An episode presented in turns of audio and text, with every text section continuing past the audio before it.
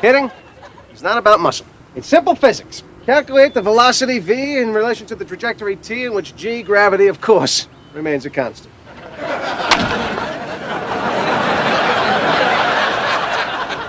it's not complicated. Now, who are you again? George Costanza, assistant to the traveling secretary.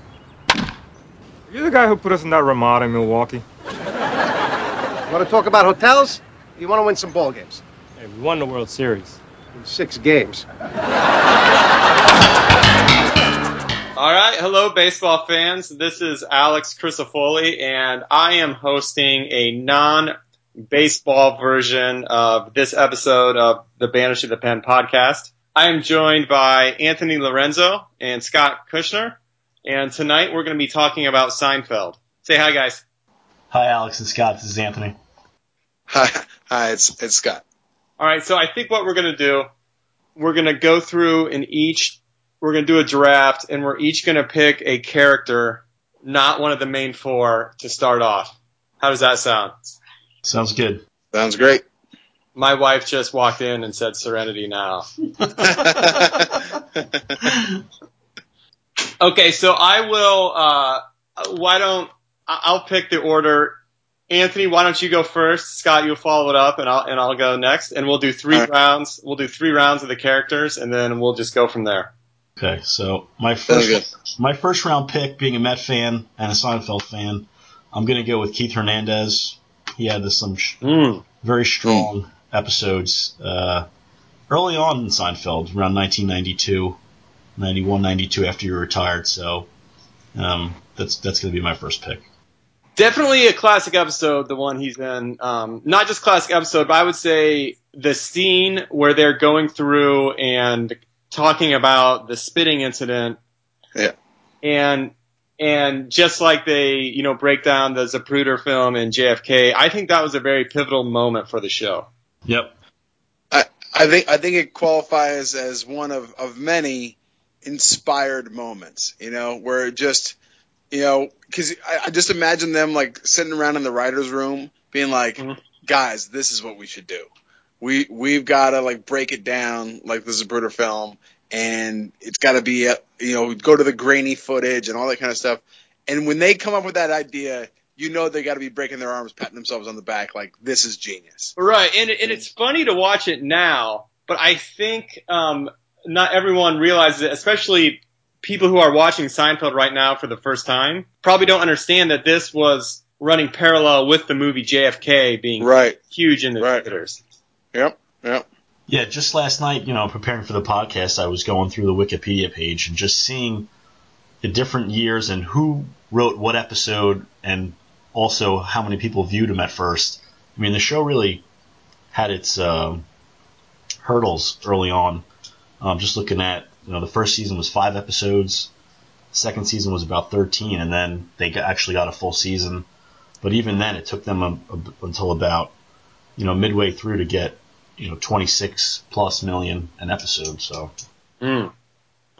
So Keith Hernandez is off the board. I gotta be honest, Anthony. I think you could have gotten him in a later round, I, I, I think so. I think so too. I- but I understand because you're a Mets Yeah. fan. yeah, yeah, uh, you're right. Yeah, it all, uh, you know, it's what makes an impact, and and his his was definitely a, a classic uh, cameo. There's Yeah, no, they- no doubt. there was also No the doubt. one where where uh, Jerry's you know offering to help him move, but then he's going through his uh, different furniture, and, and you could see the pain on Jerry's faces.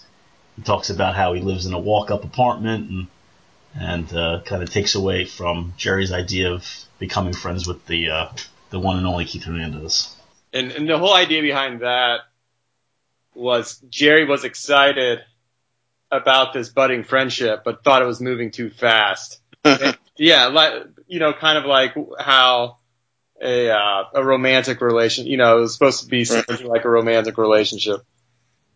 Well, the other, the other thing I liked about it is, you know, a lot of times with cameos, and particularly when you have like, you know, um, sports stars or whatever, in, in any kind of show, like the guys are are kind of held up to be, you know, the the wonderful all around guy that that you kind of believe them to be or want them to be because they're your favorite sports star. And in that particular one, like Elaine is pumping the brakes pretty hard. Yeah. You know, like you know, better check the third base coach because he's not waving you home. And and and Keith Hernandez is just kind of this still this like boorish like you know the the character that they put him as was not a you know candy coated I'm the perfect guy sort of thing. So I think a lot of credit to Keith Hernandez for accepting a role like that and for them kind of being creative with with writing a role like that. I thought was was pretty good. Two more two more things about that episode. One, Keith Hernandez is a pretty good actor. Yeah, right. He's not wooden like a lot of the other guys that cameo. Yeah, and, and second, when when they first meet him in the locker room at the uh, fitness club or whatever, that's when George brings up the idea of an entire team dying in a plane crash. And I, I bring that up because it was actually I don't know if you listened to the Effectively Wild podcast where Ben and Sam talked about how they were being pestered by a listener um, about that question. You know, like what what would baseball do? if oh, right. What would happen? Yeah. That, that that was one of my coworkers who was bothered Oh, no kidding. with that email. yeah. So I wanted to bring that up. But so Keith Hernandez is off the board. Uh, I like that pick. That's a good one, especially for Mets fans. Scott, do you wanna you wanna go next? Sure. I mean, uh, I I didn't think I was gonna, you know, get to choose between these two guys. Uh, I'm gonna go with. Um, I think I'm gonna go with Frank Costanza. You know, he he he gave us Serenity Now, which you know really endures to this day, and uh, and Festivus, and uh, just a, a myriad of other things that are are just so classic. Um, you know, what what an incredible role that was. So I have two comments about Frank Costanza. One, Festivus is probably my favorite episode of all time. Um, I might I might be tipping my hand if we're going to be drafting episodes later. but That's right. the episode where they're at the Festivus table um, is probably only a minute and a half long, and it's hilarious every second. Every second of it is hilarious. And two, I don't think there's a single episode or a single scene. If there's a scene with Frank and Kramer, it's hilarious. If you put those two in the room together, it's always, always funny. Or they're just always so dialed up. yeah, You know, there's there's zero chill in them. when they're playing pool and and Kramer discovers he can use the maestro's um I guess baton is what is what that what what, what baton I don't even know what is whatever that is I don't even know what the proper word for that is. Uh, I love that scene. Music stick. Yeah, the music stick. when they come up with the bro. Uh, yeah, Frank is the man's eater, yeah. fantastic character. Yeah, I was Yes. I was watching. Uh, there was a someone posted in Effectively Wild group the um, the scene where George Steinbrenner thinks George is dead and he's at the house um, telling his parents, and the mom's concerned. Um, and and Frank goes off on how could you trade Bu- Jay Buhner? He hit 30 home runs last year with over 100 RBIs and had a rocket for an arm. you don't know what the hell you're doing. So I mean, that's that's him to a T. And then then he calls Jerry and says that uh, you know George Steinbrenner's at the house. George is dead. Call me back. So, very nonchalant. I- I- Is, is there any is, is there any question how George turns out to be George when you have a dad and you know uh, not that the mom was a, a prize but just just wonderful um Not to get too inside Seinfeld, but it makes me think how George was patterned after Larry David. I right wonder if Larry David had that type of uh, childhood. Kinda. Uh, yeah right like with that what was that David household Yeah, I, I I've heard him have a few interviews. Maybe on Howard Stern, he had a really like an hour and a half. But uh, it, it, it, Frank's probably an, he's an amalgamation of just that generation of parents. He also had the that whole uh, when he Frank was the cook, and he he he, he cooked in uh, in Vietnam or, or Korea. Korea. And he made everyone say he was the best cook in the army. And they had the flashback scene of everyone headed to latrines and One of uh, uh, one of my favorite Frank moments is when he decides that he and Estelle are moving to Del Boca Vista just to spite Jerry's parents. And when he calls up Morty Seinfeld and, and lets him know, he's, I'm gonna be in the clubhouse. I'm gonna be all over the, you know, that's some good stuff. Uh, Anyone else want to share anything about Frank? I'm trying to think. Uh, what, what comes to mind is he was sort of a generational comedic talent. I mean, my, I watched the show with my dad, and he remembers him from from his earlier days. So it was, you know, good that they brought in someone, you know, a a, uh, a, a veteran of comedy, so to speak, to the to the show. And then he sort of took that character on to King of Queens, and and uh, he's probably got a nice nice residual income coming in from all the syndication. the only other thing I'll say about it is that you know, so around the time that that I was watching it, I, I uh, let's see, it, the show finished when I was graduating high school. So like it was mostly like through my high school years that I was really starting to watch Seinfeld, you know, and kind of catch up on the reruns and things like that. And during that time was also kind of the the launching of um, Ben Stiller's career, you know, Hmm. and and he became this you know this comedy genius and and a guy who just everything he was making was a big hit and hilarious and and I I couldn't help but think like well yeah if you have a dad that's as as absolutely amazing as the guy who's playing Frank Costanza like how could you not be you know? Um you know the apple certainly didn't fall far. And uh, I just I just thought that was I don't know it, it, it was a it was a heck of a father son tandem. Do you all remember the episode where George is going to interview with Sid Farkas, the bra salesman? right. Okay, so there's a scene in that episode where Frank, it's it's one of my favorite scenes when Frank is uh, they're at the dinner table, and he asks George's mom to go get one of her bras so George can look at it, um, to study it before he goes in, you know, to be prepared for the interview.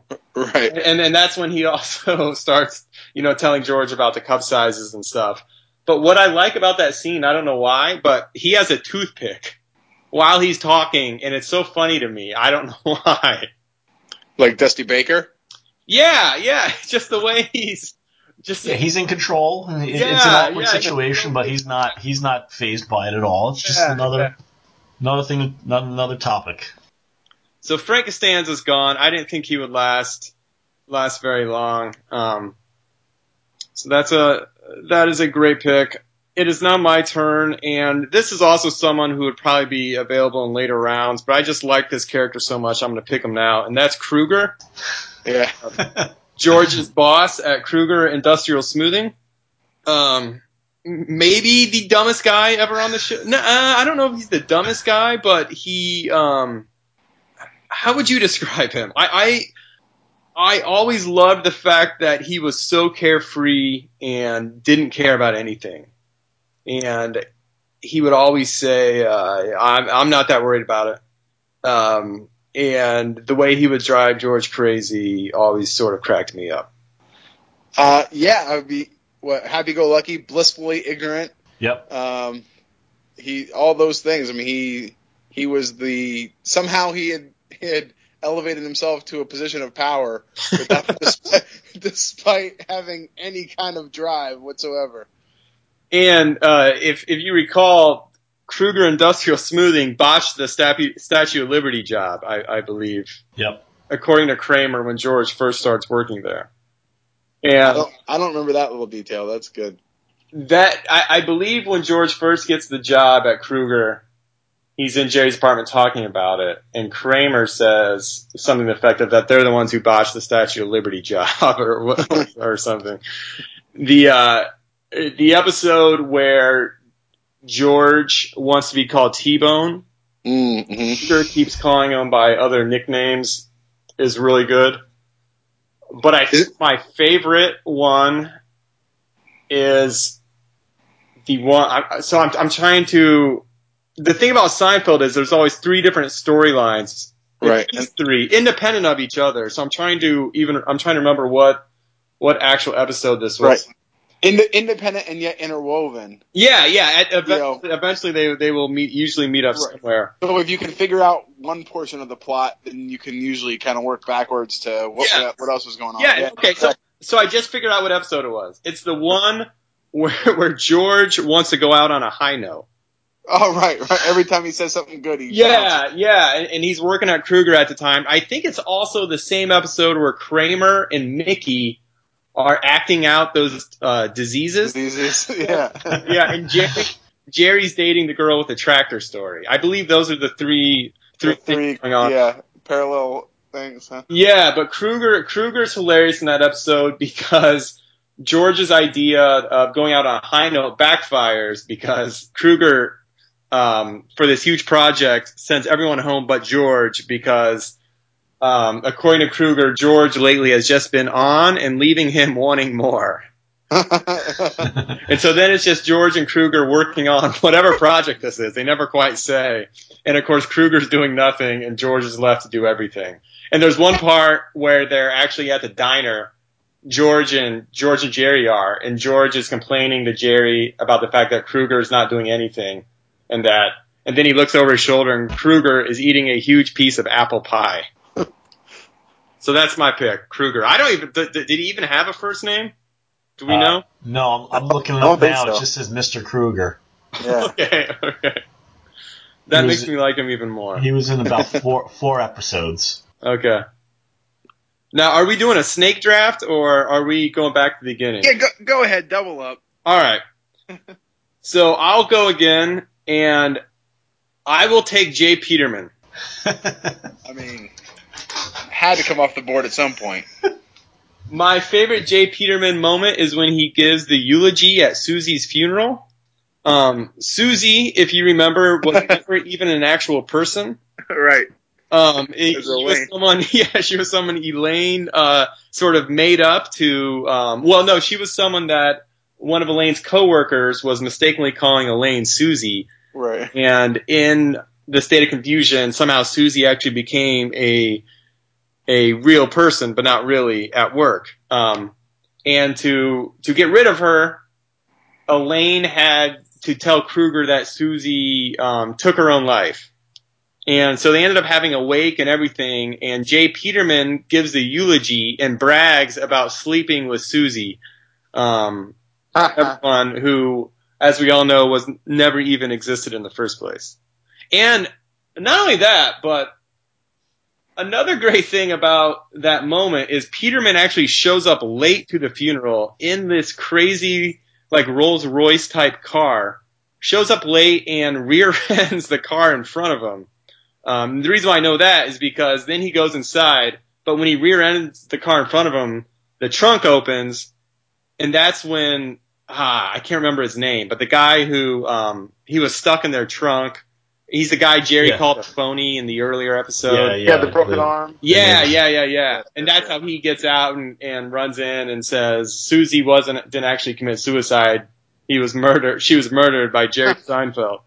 Um, so just the vanity of Peterman to not only show, to not only brag, to not only show up late to the funeral driving that ridiculous car, but to rear end a car, think nothing of it, and then go in and give the eulogy and brag about sleeping with a woman who was never who never even existed in the first place. Yeah, another Peterman one I remember is the uh, the birthday cake, or Yeah. oh, not that birthday, the wedding the wedding cake. Yeah. It was uh, from nineteen about nineteen in the nineteen thirties, and uh, Elaine was had a sugar rush because they kept on having parties at work. That three o'clock uh, sugar addiction, and she went into his office and, and took some of that cake, and then tried to replace it with Entenmann's, which is a uh, I don't know if out on the west coast, Scott, is Entenmann's out there? I'm sorry. What was that? Entenmann's. Entenmann's? Yeah, it's out there. Okay, yeah, because So I've never I'd never heard of that. I just assumed that was one of the uh, New York thing from Seinfeld. Um, yeah, So c- can someone fill me in on what exactly Entenmann's is? it's uh. Oh, go ahead, Scott.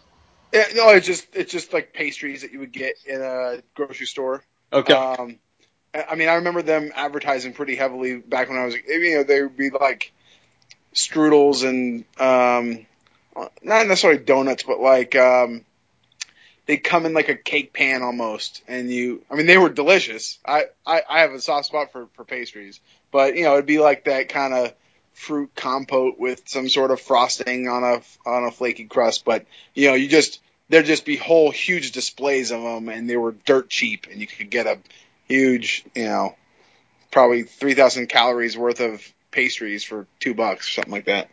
Yeah, that's it. Are you familiar with Tastykakes at all, Yes. Alex? I am not. Okay, so what's so what's the Tasty, Tastykakes? yeah where are you, where are you from originally? I am from Illinois, near Springfield, so between St. Louis and Chicago. Okay, so so if you're at the um, grocery checkout line and you know how they have cookies and cakes and things, what what is it usually? Is there a brand, a Midwestern brand, or Um, I mean, Hostess. okay, yeah, There you go. Yeah. Okay. or Little Debbie's. Yeah, yeah, yeah, yeah. Yeah, so Entenmann's is sort of in that vein. That's another part of the show that, I mean, it was a very New York centric show. I remember actually getting into a fight with my girlfriend over Seinfeld where she said she didn't really get it, and I said, well, that's because you're not from New York.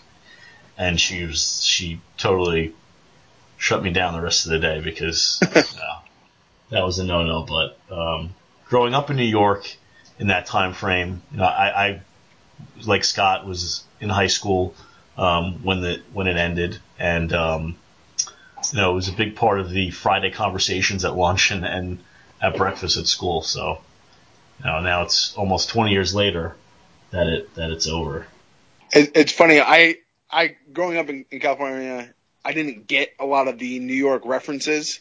You know, uh, actually, so I, I did live in Long on Long Island for a little for a couple years, and I've lived I live in New Jersey now. I Lived around the city, so like I remember in the uh, the airport episode where they're shuttling back and forth between LaGuardia and JFK and all that kind of stuff, and you know, don't take the Van Wyck, don't take the Van Wyck. And I didn't know what the heck the Van Wyck was Yeah. until I finally moved out there and I was like, it's the Van Wyck. We can't go on the Van Wyck. You know, so a lot of the uh, of the references, particularly the New York references, were were lost on me. Yet me, and my friends, and I still very much appreciated the show. So we may not have got it all, but I, I like to think that we enjoyed uh, quite a bit of it. Yeah, and Jay Peterman was really that uh, co- like that J Crew style, or even um, what are some of those other? I, I don't get them. That's why I'm. um, Where where uh, yeah, the, the the clothing catalogs where Yeah, you're not, yeah, you're not, I- you're not buying a piece of clothing, you're buying an adventure. yeah. Where they yeah, Okay, so Peterman is gone. Peterman is gone. Scott? Wow. Well, I we're doing three rounds of this Yeah. All right, because I do have a sleeper pick, and I don't want to use my sleeper pick now. It seem it seems uh, it seems I can't believe that Newman is still on the board. so I mean, got to got to take Newman here. I thought I thought he might go first overall. To be honest with you, um, I mean he had I think of all the ancillary characters, he probably had the largest role and was was involved. If there's if there's a fifth character, he's probably it. Um, but just everything from the the like the hatred he and Jerry have to like the the schemes that he and Kramer will put together. Um, you know, he's he's involved in many of like you know we talked about the the second spitter uh, episode with Keith Hernandez. He's obviously very much involved in that. Um, you know, a lot of I think the the better um, storylines and plots had had Newman as kind of the, the arch nemesis, the, the you know the evil antagonist in in so many of them. So I got to take Newman here. Yeah, yeah. I'm preparing for the podcast, I uh, watched some old episodes last night, and I watched the chicken roaster, um, where the Kenny Rogers opens up across the street, and George and Jerry, not George, I'm sorry, Kramer and Jerry switch apartments and identities, for that matter, and uh, Newman is the chicken uh, dealer in a sense. He he brings it up for for Kramer because Kramer doesn't want Kenny, Kenny Rogers up there, but. Yeah, Newman had a lot of good good ones, and that I think parlayed into his role at uh, Jurassic Park as well. Oh, and, and I, I don't. I mean, there there's so many great, uh, you know, casting elements in the show. Like, I mean, I don't know that you could nail George Costanza any better than what Jason Alexander does, but I mean, Wayne Knight as Newman, just perfect, just perfect. I just sent you guys one of my favorite moments from Newman. I don't know if you got it. Check your Skype. But one of my favorite lines um, he, he ever had on the show. Did you all get it? Yes. Joke boy. Yeah, and it's it's the really think you can episode manipulate that where both young J- where like Kramer decides he likes Jerry's rabble girlfriend, Pam. up your inane and observations. I'm gonna read. So Jerry is and and Newman is helping Kramer because Newman has a way with words. So Newman is helping Kramer um, talk to her, and Jerry kind of brushes off Newman's assistance, saying, "You know, I don't need your help." And Newman replies, "You really think you can manipulate you can manipulate that beautiful young wo- woman like the half South nightclub rabble that lap up your inane observations?" and I'm giving it no justice. The way he says it is one of my favorite moments in the history uh, of of that program. Uh, so if if you're able to watch the clip, especially when he does the air quotes around observations, really really makes me laugh. Yeah. Especially that episode takes you into Newman's apartment, and you can see just the difference of how he has things set up. He's kind of like the king of his own. He has the weirdest things in his apartment. Yeah. Yeah. Well, he's a postman. That's part of his uh, his uh, shtick.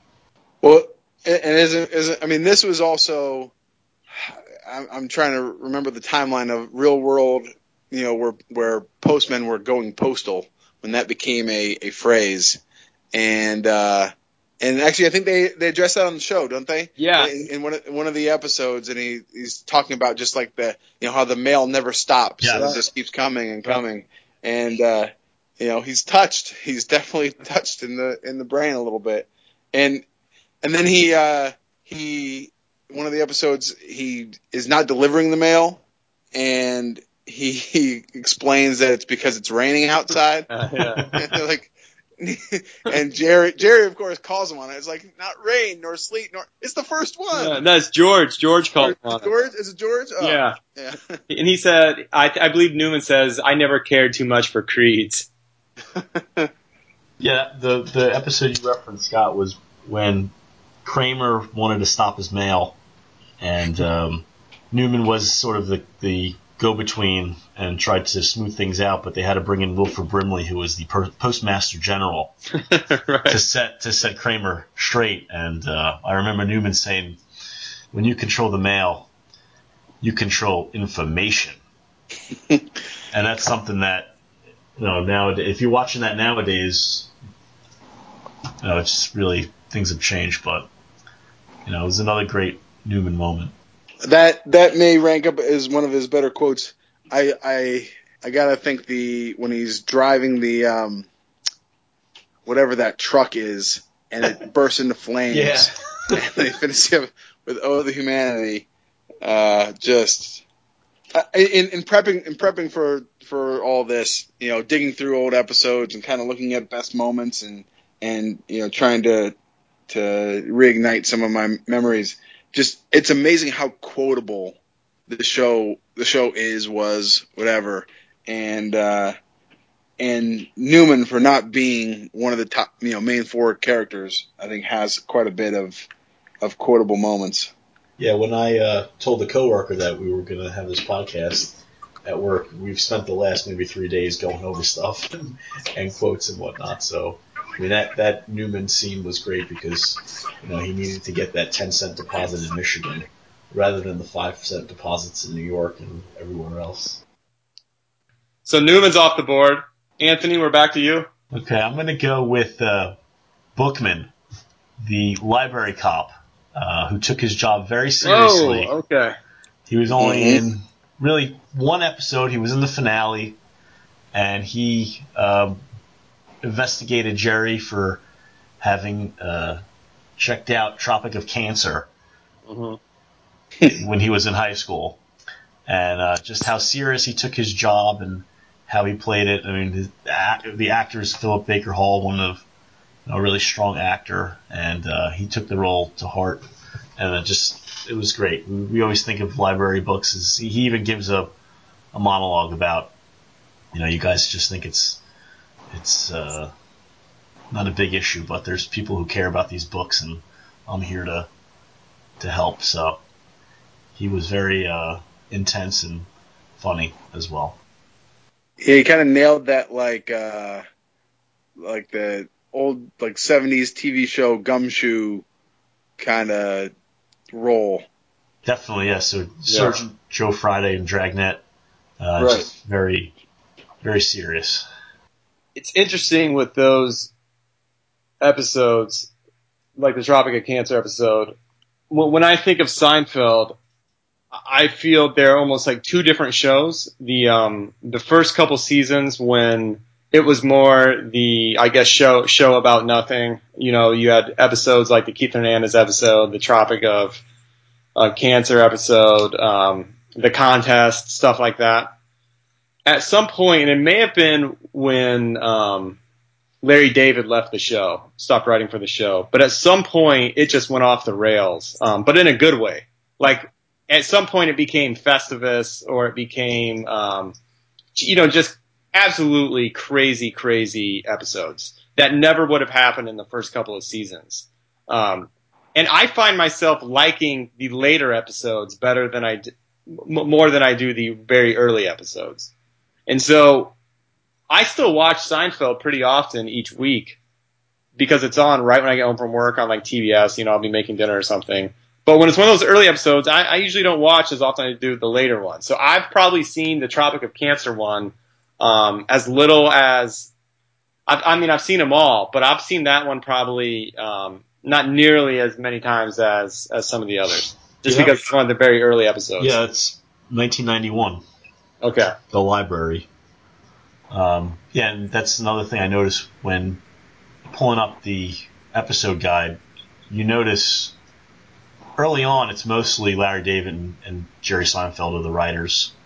A few with Larry Charles, but then it maybe season four, season five. That's when things you see different people contributing, which probably, you know, that's what changed the show. Um, definitely got more mainstream at that point.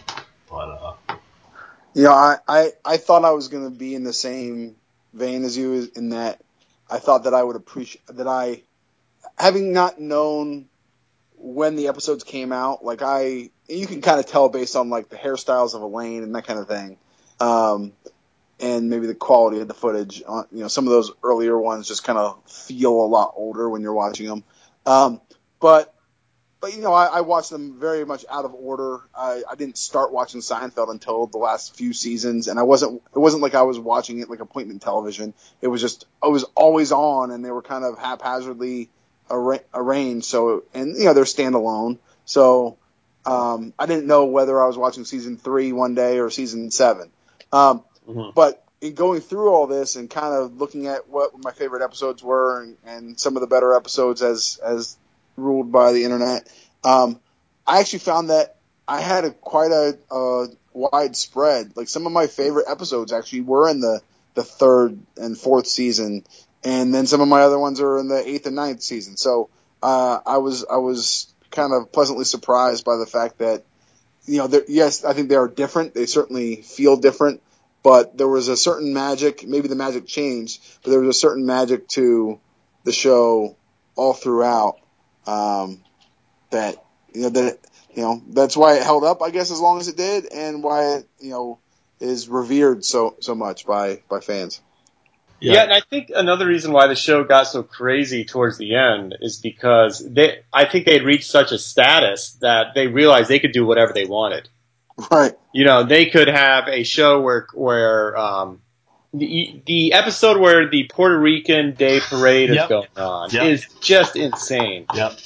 And that's one of the last episodes they ever made, I think, right? Yeah, it's just it's just a crazy, crazy episode. Or the the Merv Griffin episode, which um, you know, those are I think those are two episodes that never would have happened in the first couple seasons. Um, and it's because yeah, th- you know, they had hit a they'd hit the pinnacle of television, um, and they were basically playing with house money at that point. And but they they were all, even though they were just crazy, they were all still creative and very very funny.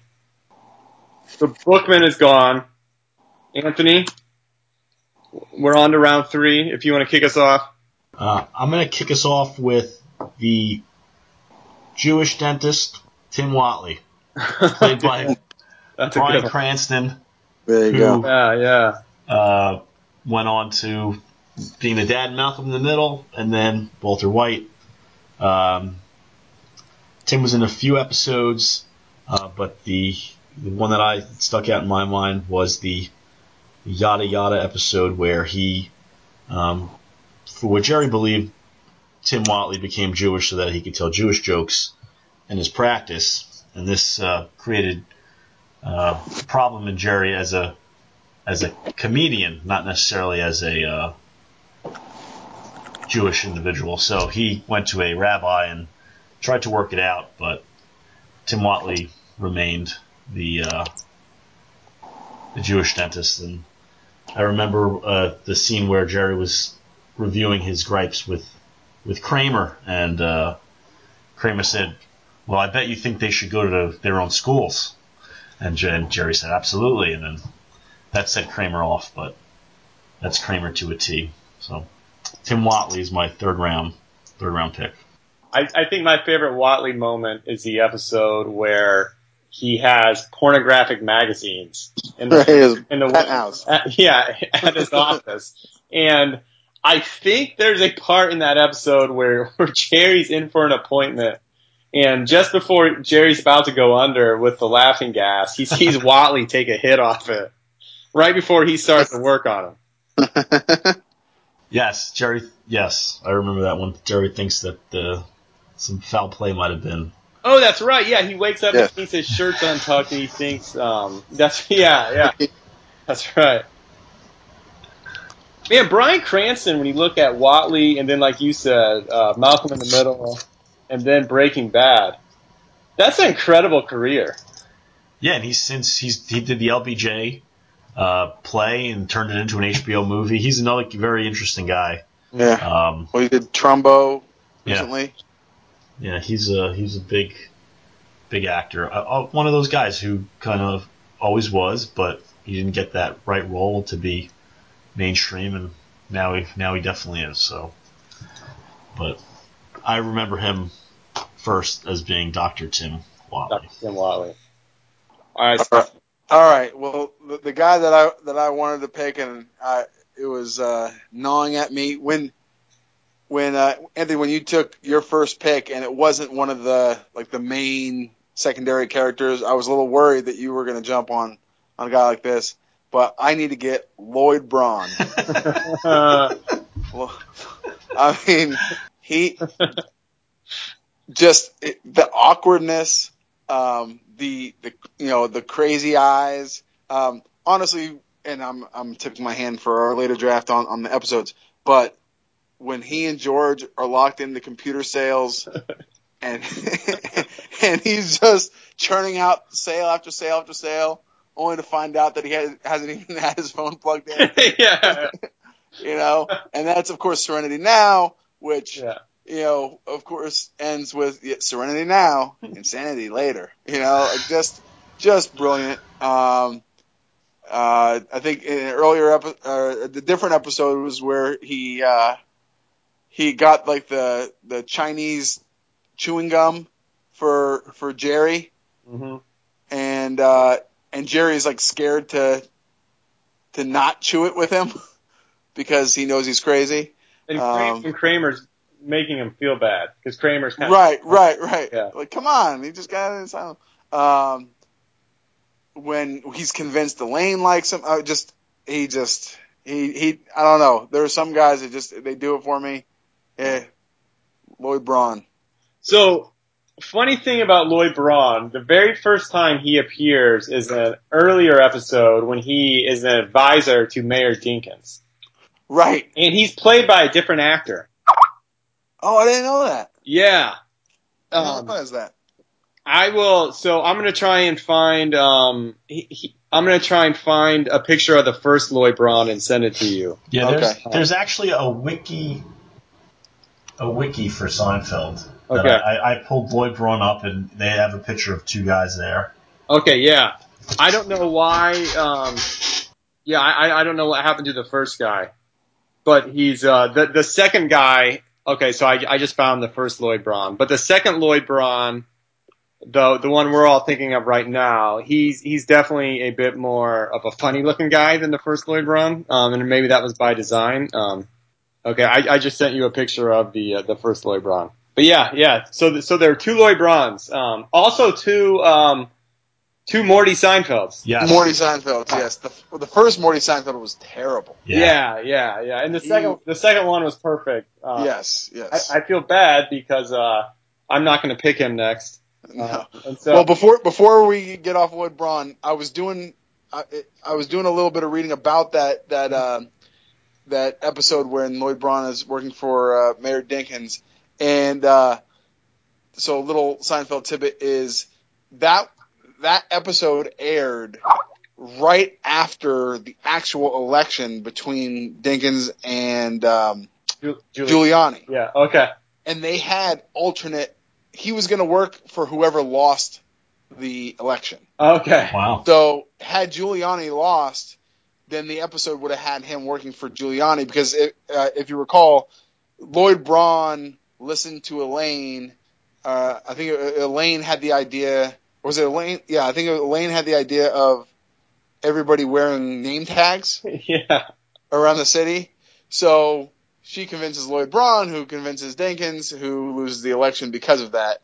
And Lloyd Braun, as a result, has a nervous breakdown, goes to the insane asylum, and and becomes the Lloyd Braun we all know and love and are skeeved out by. Um, but if if in real life Giuliani had lost, then the the script would have been flipped so that he had been working in Giuliani's office. So I thought that was an interesting little little twist. Yeah, and, and Lloyd Braun is actually the name of Larry David's lawyer and manager. Right, right, right, right. It's like his his manager. Yeah, I think. So yeah. I don't I don't know what that relationship is like between Larry David and his manager. But I think I think it's a good one. I think because when Larry I- David it was have in, to be right. yeah, Larry David was in his uh, play last year. I think Lloyd Braun was one of the characters.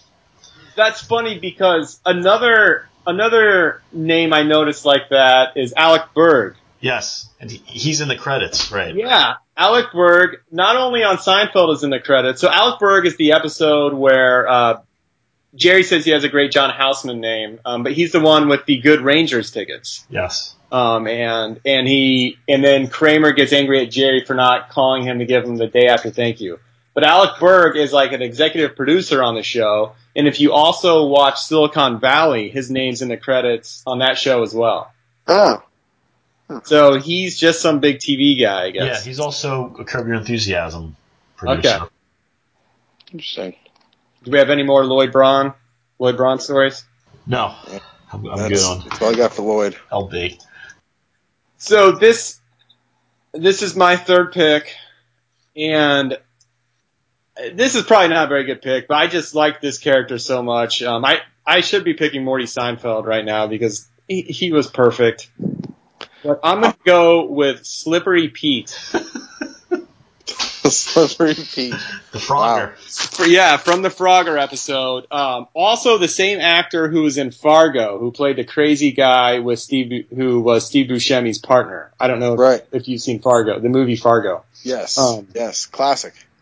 Slippery Pete is one of Kramer's, uh, I guess, associates. They're not really friends. They're, um, they, uh, Kramer even says, no, this is no friend. He just happens to know that, know him as a guy who can get stuff done. Um, but my favorite part of Slippery Pete in the Frogger episode is at the very end when he is playing Frogger and he's the one, he's the one who runs down the battery, uh, forcing George to have to try to move it across the street. But after George yells at him to stop playing, um, he steps away from the machine and then looks straight at George and says, "You owe me a quarter." and then later, when uh, right after that, when uh, George is trying to move the machine across the street, uh, who, I forget the other guy who was brought in to do the Frogger job, but he says to Slippery Pete, um, "He looks like a frog," and Slippery Pete looks at him and goes, "So do you." And I don't know why it's so funny, but it is. Yeah, that, that Frogger episode was really. I think also a later episode, right? That I think was if that wasn't the last season, it was the second to last season. But I'm, I'm pretty sure it was the last. Yeah, I think that was one. It of was the- last last season, and one of the actually, yeah, it was one of the last episodes. Yeah, I think that goes into the same uh, arena as "Let's try something" at the end. That was, I think that was a very personal Seinfeld episode. And and, and again, the like as far as inspired piece, just like the um, the second spitter, you know, episode with Keith Hernandez. I think that that Frogger scene shot from above, inspired. Just they they had to be doing backflips when they thought of that. Absolutely. And and right what preceded the that Frogger part is Jerry with the girlfriend that he tried to break up with, um, but then got back together with her because he didn't want to go out on the street where the lopper was. And um, She was a Two Face, right? no, no, Two Face is from the Festivus episode. Okay. This is the woman who her and Jerry go through this really long breakup. I think it ends up taking nine hours, and they're just going back and forth in her apartment. But anyway, right before George tries to move the Frogger thing, she comes out of a uh, like secondhand store and puts this hat on Jerry because they're getting ready to go to uh, like Amish country.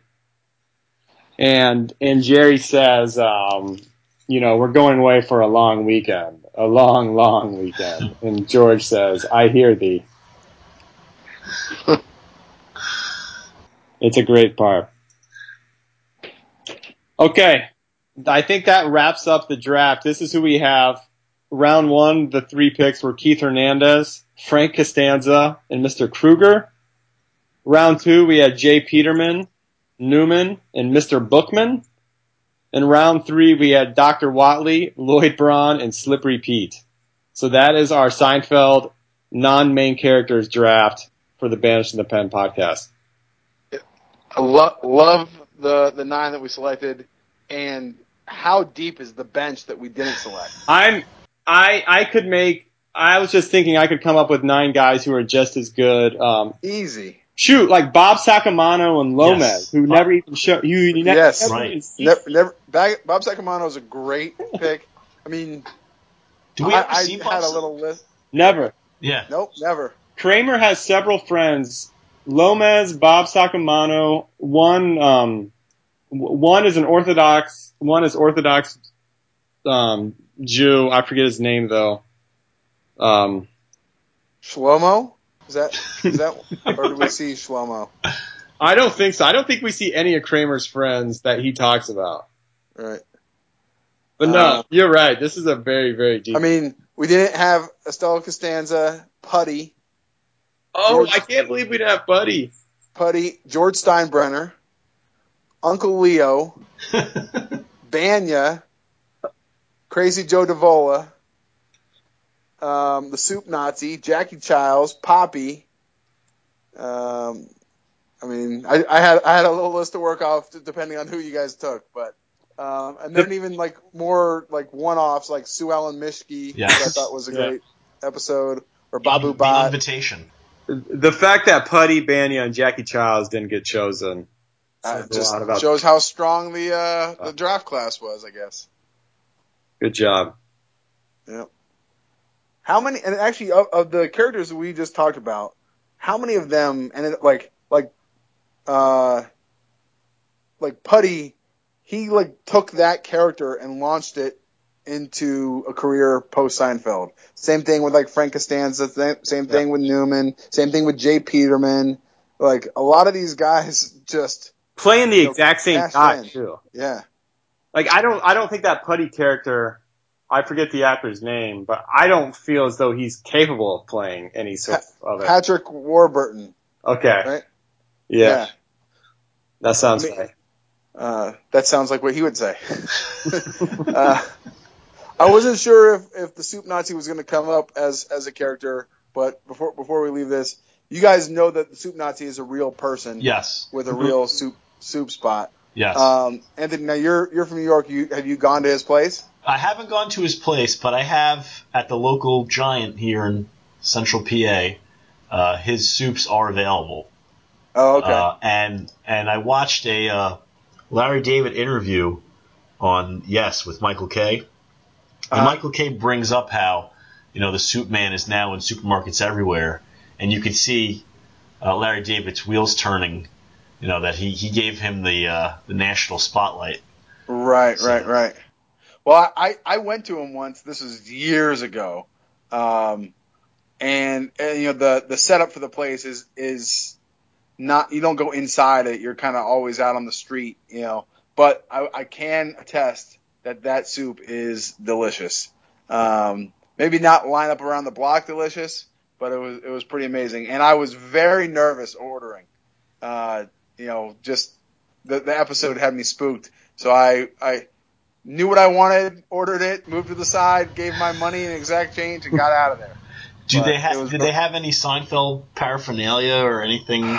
They they really didn't. I mean, it, it said, if, if I recall, it had something on the outside, just kind of like like kind of like as seen on Seinfeld sort of thing. Yeah. Um, but and the guy wasn't like the guy was kind of in the back. Uh, yeah, I'm assuming it. This was the Soup Nazi guy. You know, kind of looked, uh, you know, Eastern European or whatever. Um, but he didn't interact with the customers. He wasn't. He wasn't talking with anybody. So uh, I didn't get to really, and I wasn't, and I wasn't about to start asking questions and uh, get my soup snatched away from me. So um, I was hoping to be able to order jambalaya so I could, uh, I could Jambalaya. jambalaya. Uh, but uh, no, no such luck. Do you all remember the episode where Kramer does the Jay Peterman reality tour? yes. So Yeah. I think that was actually spoofing the real Soup Nazi because I think he did something similar to in real life to the Soup Nazi. Yeah.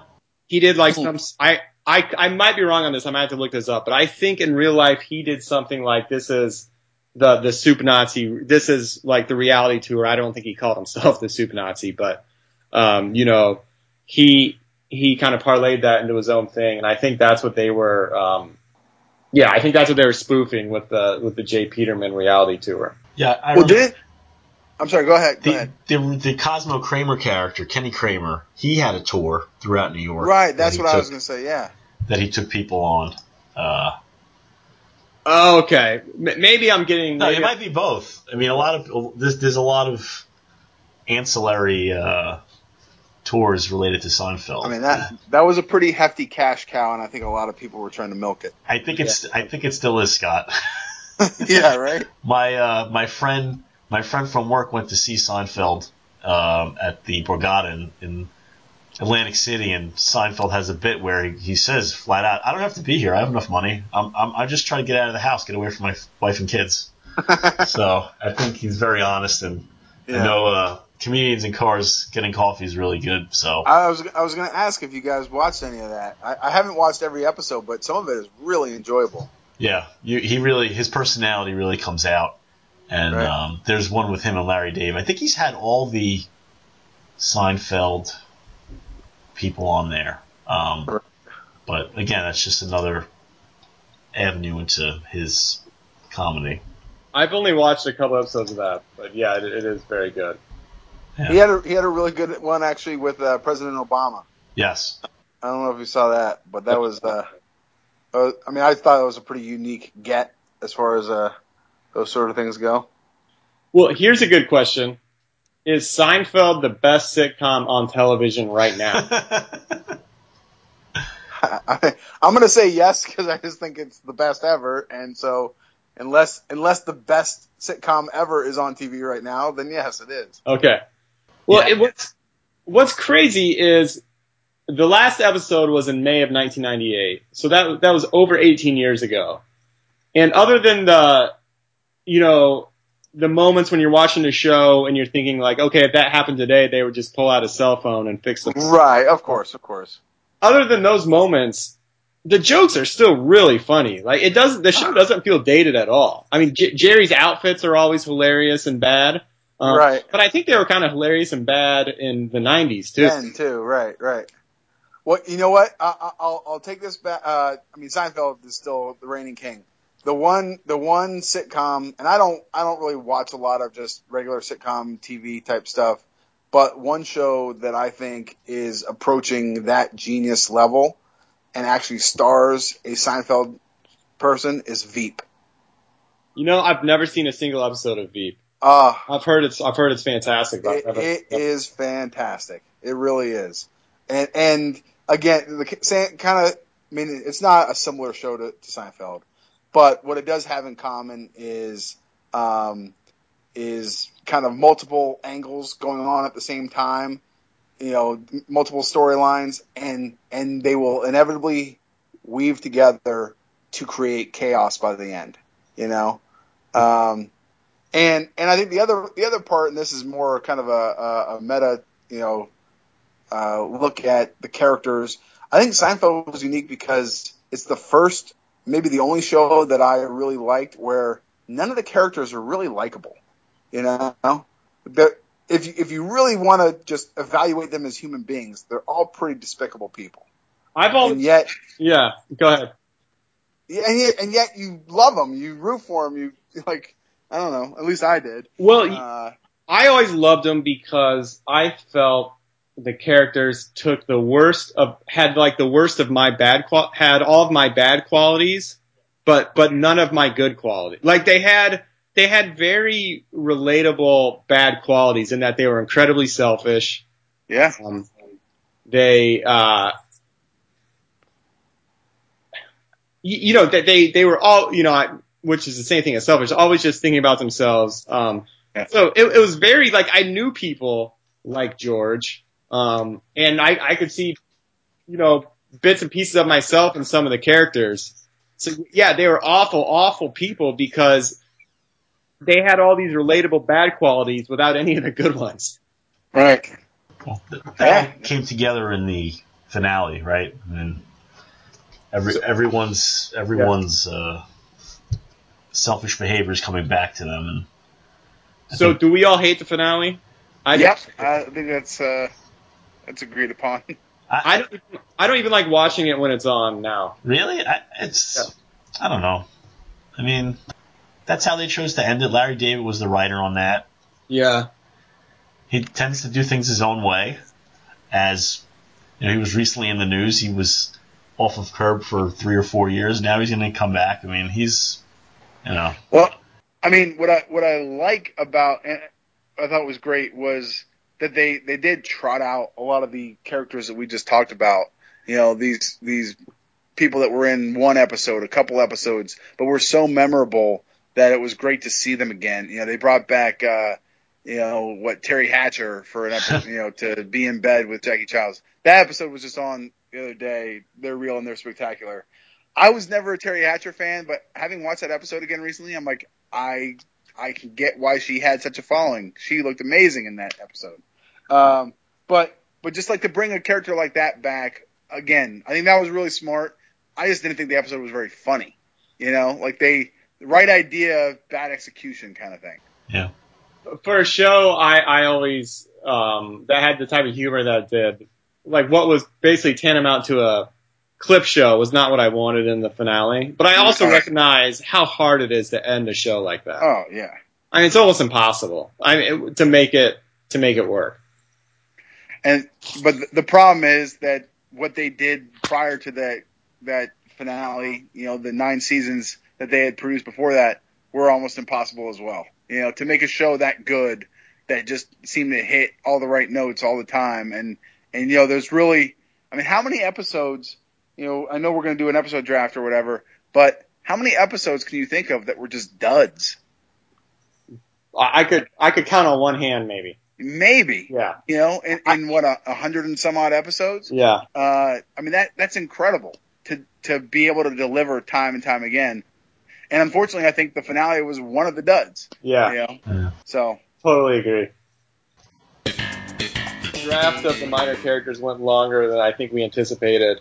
We're gonna scrap the draft of episodes, and we're each just gonna talk about an episode or a Seinfeld moment that we really enjoyed.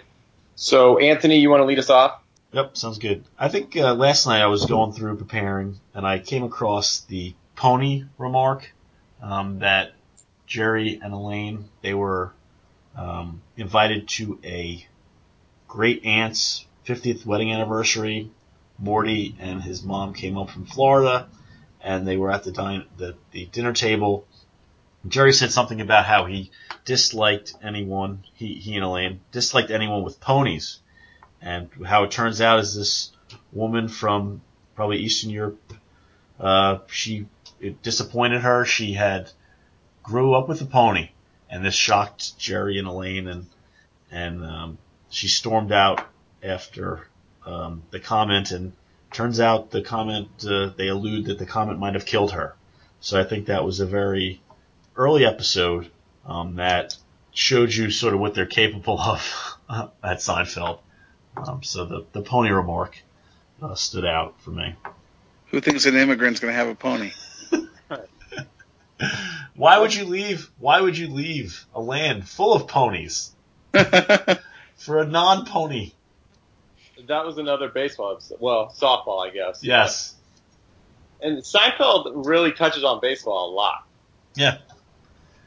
Yeah, he's a big. I mean, we talked about Keith Hernandez earlier. George's time with the Yankees, um, the time where Elaine wears the Orioles hat to the Yankees game. Yep, um, right. there's, there's just a lot of baseball moments in Seinfeld. Yeah, apparently Seinfeld. I don't know if he still does, but uh, at Citi Field, there's two boxes behind home plate that are bigger than everyone else's, and the word was that he, one of them was his. And uh, uh, he was at the World, a lot of the playoff and World Series games. Um, so yeah, he's was like the the celebrity Met fan. Um, I was talking to one of my buddies at work today. I'm, you know, wish he could buy a piece of the team, try to bring some some popularity to the ownership team. Okay, Scott, you want to go? Uh, sure. Um, I think uh, we we've talked about a number of the episodes, or, or, or touched on a few of the, the better moments. I think, even though he's not my favorite character uh, of, of the four main characters, he's my least favorite. But Kramer doing the bus monologue from the the fire episode might be the best monologue in, in the show's history. Um, where he's you know he's fighting off an attacker. Um, you know he's trying to rush to get his. If you remember, his girlfriend was heckling Jerry's uh, Jerry at the club, and I think Jerry heckles her, goes to her work, heckles her. Um, she's distraught, goes out in the street. A street sweeper cuts off her pinky toe. Kramer's trying to save it, fighting off an attacker, still making the, the stops. Now I'm driving the bus. Yeah, now I'm driving the bus. Right, the bus driver has a heart attack or something. Uh, uh, he's, and then and then they say something like, uh, you know, well, you know, I got him off at the next stop. He still made the stops. Uh, so just that that whole thing, just he has a few monologues where he just nails it, and and that was just a, a highlight. That was back in, in season five, kind of right in the end of season five, right smack dab in the middle of of uh, the series run. I can't believe Kramer's your least favorite of the. I mean, they're all. It's hard picking because they're all so good, but I, I, you know what? I, honestly, I mean, Jerry's pro, pro, I mean, Jerry's the straight man in it Yep. also. He's Yeah. at least funny, I suppose. But uh, you know, the Kramer's over the top stuff sometimes wore on me a little bit. I mean, if there was, but but you you needed to have him because otherwise you couldn't go as oddball as as needed to be. You know, I, I will say in in prepping for all this and looking at um, you know some of the like behind the scenes type stuff, Michael Richards seemed like a real dick to work with. He Why? like Would uh, upset when people would laugh? he got yeah there there's like videos on YouTube you know so if, you guys are are Seinfeld fans out there listening and you want to get some inside stuff there's videos that are dedicated to just watching him whenever anybody else would break character or, or laugh. And he, wants he is not about it at all. He like gets mad at the at you know he's getting mad at Jerry or he's getting mad at Julie Louise Dreyfus like he is he's like legitimately pissed at them for not keeping it together. I mean, this is they're recording the funniest show in the history of television. You're gonna you're gonna lose it from time to time. And he's he oh man he pissed. And even in some of the inner like they have uh, some of these things called like inside looks where they're kind of you know they'll show a clip from a show and then do like a you know like a confessional or interview with the actors that were in it. And even then, I mean, years after these shows have aired, he's still like they kept breaking character. We didn't have enough time, you know. And he's still serious as can be. So um, yeah, just kind of a little bit of a surprise. Kind of seemed like a dick. And I know his name got dragged through the mud through his own doing in, in other ways, but I, I didn't know that about him until I started see, doing some prep for this episode. Yeah, and that, that's something that um, I don't know if you guys watched the ep- the season actually of Curb Your Enthusiasm dedicated to the Seinfeld reunion. I never saw it. All right, that I, I didn't watch it like beginning to end. No. yeah, so that's something that they allude to how you know his personality and and Larry David puts him in a scene where he's uh, raising his voice to an African American and everyone's taking out their their phones and recording it. So I think I guess Michael Richards you know was able to laugh at himself after a while. And it's also something I think he brings up in uh, when he's in comedians in cars getting coffee. So yeah, it's just the character. Yeah. was one of the all time great ones. Okay, so I, I think I said this earlier, but Festivus was probably my favorite episode, and Frogger's not not far behind, and there are some other great great episodes that I love, like uh, the car dealership. I just think every minute of that episode is hysterical. Um, I love kind of like the uh, um, the Geena Davis uh, uh, thing going on with Kramer and the guy uh, in the car, um, seeing how far they can go in the car. Um, the uh, what's it? I love the Merv Griffin set episode. Um, another classic. But I'm gonna for my Seinfeld moment, I'm gonna talk about the Mohel in the what I guess is the Godfather episode. I, I don't remember the the actual name of the episode, but but That's you all know. That's Yeah. one of the ones I wrote down. Uh, it's called the Bris. Oh, okay. Bris. Yeah, yeah. The Mohel is um, is out of this world funny. Um, I've heard some people say they think he's too over the top, but I think he's. I laugh every time I see him. Um, and another great part from that episode is where Kramer thinks he sees the pig man at the Yep. hospital, Yep. and um, we find out at the end it's just a uh, short, fat mental patient. Yeah. Well, so that would be that would be my in terms of I, I remember watching that episode when I was in high school, and it was the episode when it was, it was actually in real time. It was like when it was on that Thursday night in prime time, and just thinking, wow, this is the this might be the funniest show I've ever seen. yeah. That uh, monologue he goes off on Elaine, I think, when he, he, he says why it's so important not to drop anything because of the carpet and the glass is going to get into the carpet, deep, deep into the carpet. Yeah, and then he got glass in the carpet. Yep. yeah. So I, I think what was just so great about Seinfeld is, you know, there were certainly other great sitcoms, you know, before and after. I, I think Cheers is right up there with one of the great sitcoms of all time. But there was never a show like Seinfeld before it, and there hasn't been one like it since, I don't think. And in terms of every other sitcom before it was very formulaic in some way whether it was using Cheers again as an example, like you know they were always at the bar. Um, each character was always kind of doing the same thing. Um, Seinfeld was kind of in its own little world, and just the quality of the writing and the quality of the acting and the quality of the casting, I think, is why it's still funny uh, 20 years later. Yeah, it definitely plays today. Um, I was watching some episodes yesterday with my daughter, who's 14, and you know, it's just it's still it's still there. I mean, I and, and as you watch it, as you grow, I mean, I was between the ages of maybe nine and 17 when it came out, so you you pick up different things throughout your life watching different episodes along the way. So definitely one of the best, and I think it's something that once the baseball season ends, I'm gonna try to knock out all 180 episodes over the winter. Oh my! Wow. If they're That- 20, that- it's 22 minutes, 22 minutes apiece. oh yeah. I mean, you can burn through them very fast. There's there's there's no doubt. Yeah. Uh, just that's a lot of episodes. Scott, do you have any closing uh, remarks about Seinfeld? Uh, no, I just you know it's it's one of those. Like I- mean, I think we we've we've all you know appreciated it. That's why we're talking about it, and I think it's it's got such a broad following. Um, I would say, you know, I probably was not the intended audience. I, I, I was, and we talked about the age range. You know, I was, you know, 15, 16, 17 when I was watching the show. Uh, I lived 3,000 miles away from where it was. I had no idea what the life of a 30 something comedian living in New York City, you know, none of that would have appealed to me on the surface. But like you said, the writing, the characters, the casting, um, and and to me, just like the the intelligence of it, uh, I I really do not like sitcoms at all.